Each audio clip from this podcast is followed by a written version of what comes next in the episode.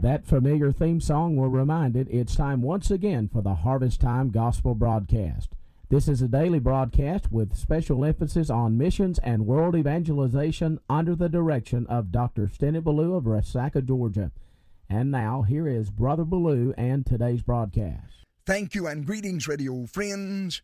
What a joy and privilege it is to come to your place of listening and share together with you another Harvest Time broadcast. I praise the Lord for this open door, this heavenly privilege that our Lord allows us day after day to gather by the radio and to study from God's precious Word.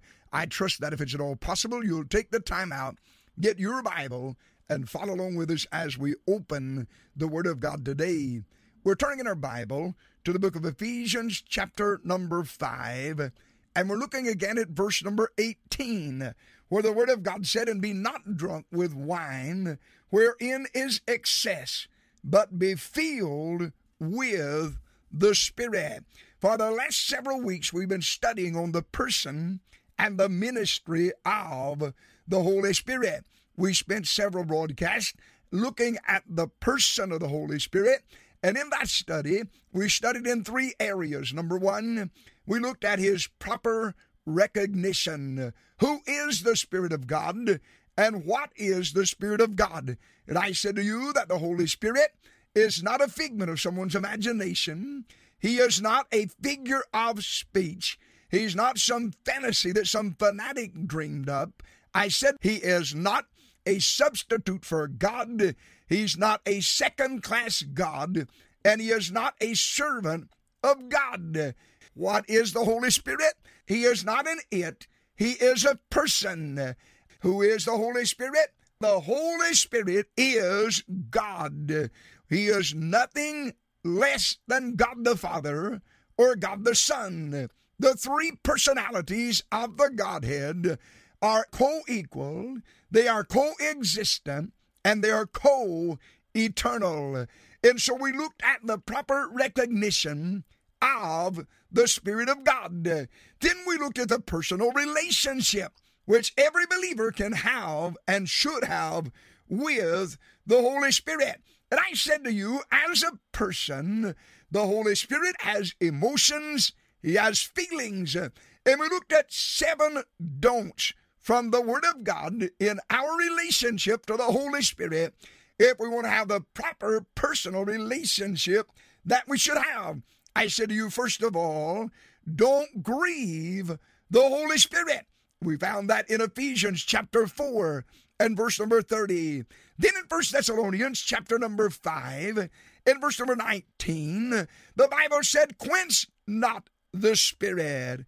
And then the third one we looked at was in Hebrews chapter number 10 and verse number 29, where the word of God spoke of those who did despite to the spirit of grace. So I said to you, number three, do not despite the Holy Spirit. Then, number four, we looked in the book of the Revelation, chapter number two and chapter number three, and seven times in those two chapters, the Word of God said, He that hath an ear, let him hear what the Spirit saith unto the churches. So we determine in that the Word of God uh, that if we're going to have the personal relationship with the Spirit of God, uh, we must not ignore the Holy Spirit. Then we turned to the book of Acts, chapter number five, and I said to you, Don't lie to the Spirit of God. And we dealt with the scripture there of Ananias and Sapphira.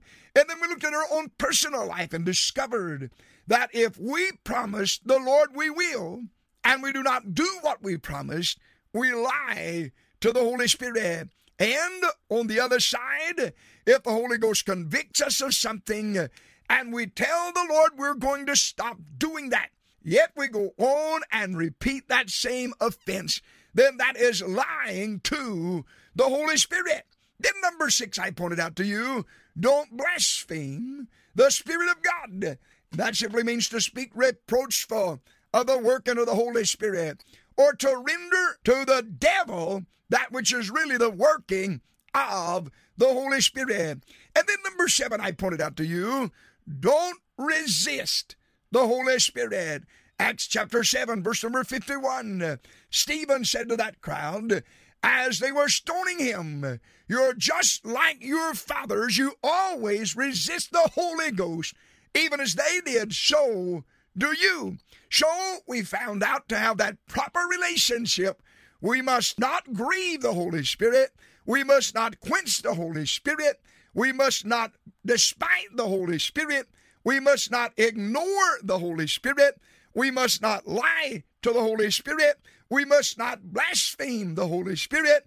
And we must not resist the working of the Holy Spirit in our lives. So we saw his proper recognition, and then we saw the personal relationship. Then I pointed out to you, his power is required. And I said to you that only the power of the Holy Spirit can convict of sin. Only the power of the Holy Spirit can convert the sinner. Only the power of the Holy Spirit can conduct the service. And only the power of the Holy Spirit can comfort the saints. And only the power of the Holy Spirit can conquer old Satan. We are hopeless and helpless if we operate in our own abilities, but in the ability of the power of the Spirit of God, then we're more than conquerors through Him that loved us. So we looked at the person of the Holy Spirit. And it was not my plans to spend that much time reviewing his person. But you cannot study these truths too much. We must learn them and let them become the law of our life as we live the Christian life. But then we started looking at his ministry.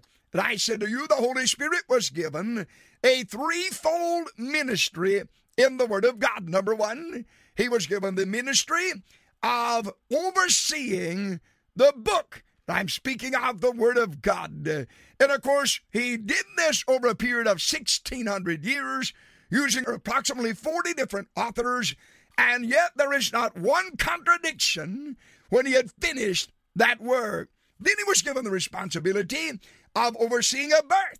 And for 4,000 years, he protected the lineage and then produced the pregnancy and then protected that product. And when it was born, he presented to us a perfect baby called the Savior. And then we started looking at the ministry of the Holy Spirit in overseeing the bride. And in overseeing the bride, we're looking at three areas. We look, first of all, at the inviting ministry of the Spirit of God to the sinners. Then we looked at the indwelling ministry of the Spirit of God to the saints. And now we're looking at the infilling ministry of the Spirit of God for service. And I pointed out to you last week on the broadcast how that there are several things in regard to the Holy Spirit that happens to a person the moment they're saved by the grace of God. And of course, there's no way I could ever exhaust all of these and expound all of the truths in the Word of God on these. But I gave you four or five simple truths that happens to a person the moment they are saved by the grace of God. And of course, the Bible, the Word of God, is our only authority for developing these conclusions. But we studied in the Word of God how at the moment of conversion, the Spirit of God indwells that new convert and abides in him forever. I know there are those who talk about seeking the Holy Ghost. And I said again, He's not lost. He's never been lost. He sought us out while we were sinners and birthed us into the family of God. And the moment He saved us, He moved inside us, took up His residence, and is there living inside every believer this very moment. Then I pointed out to you how the Bible teaches in Romans chapter 8, verse number 9. Now, if any man have not the Spirit of Christ, he is none of his. Can I ask you a question? Do you need anything any plainer than that? Does God have to write us a whole book on the subject? No, my friend.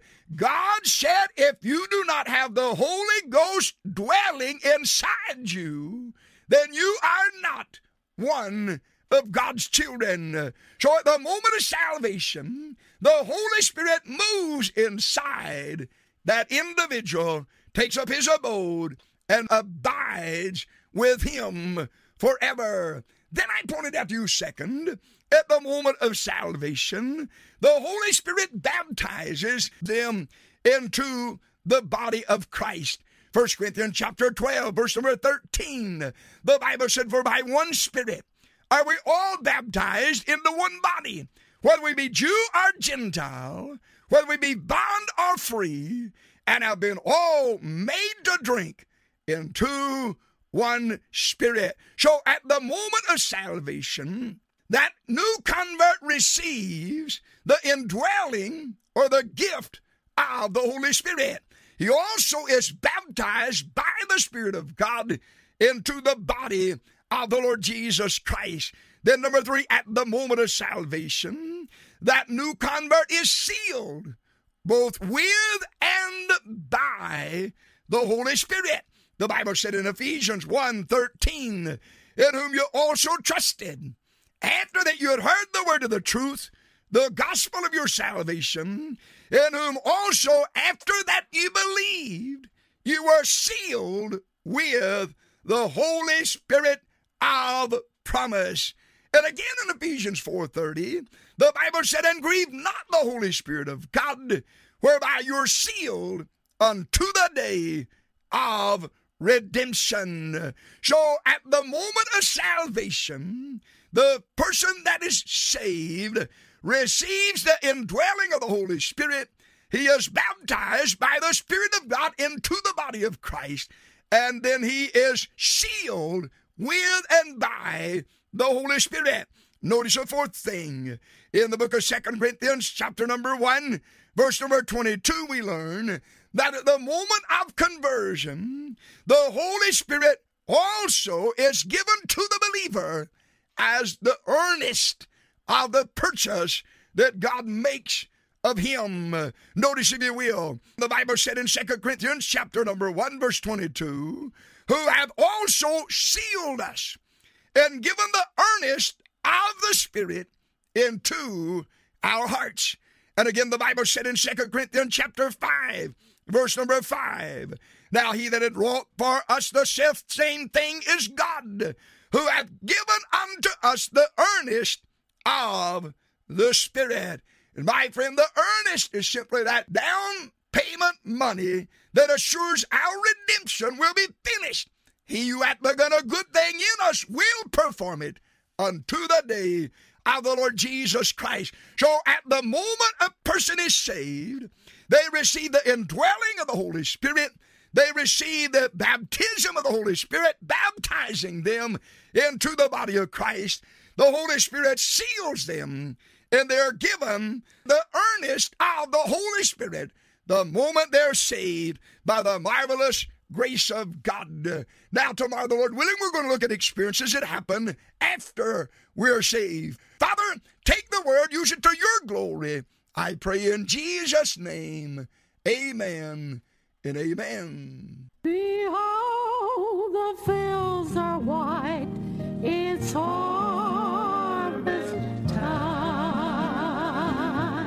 Well, I trust the broadcast was a blessing to you today.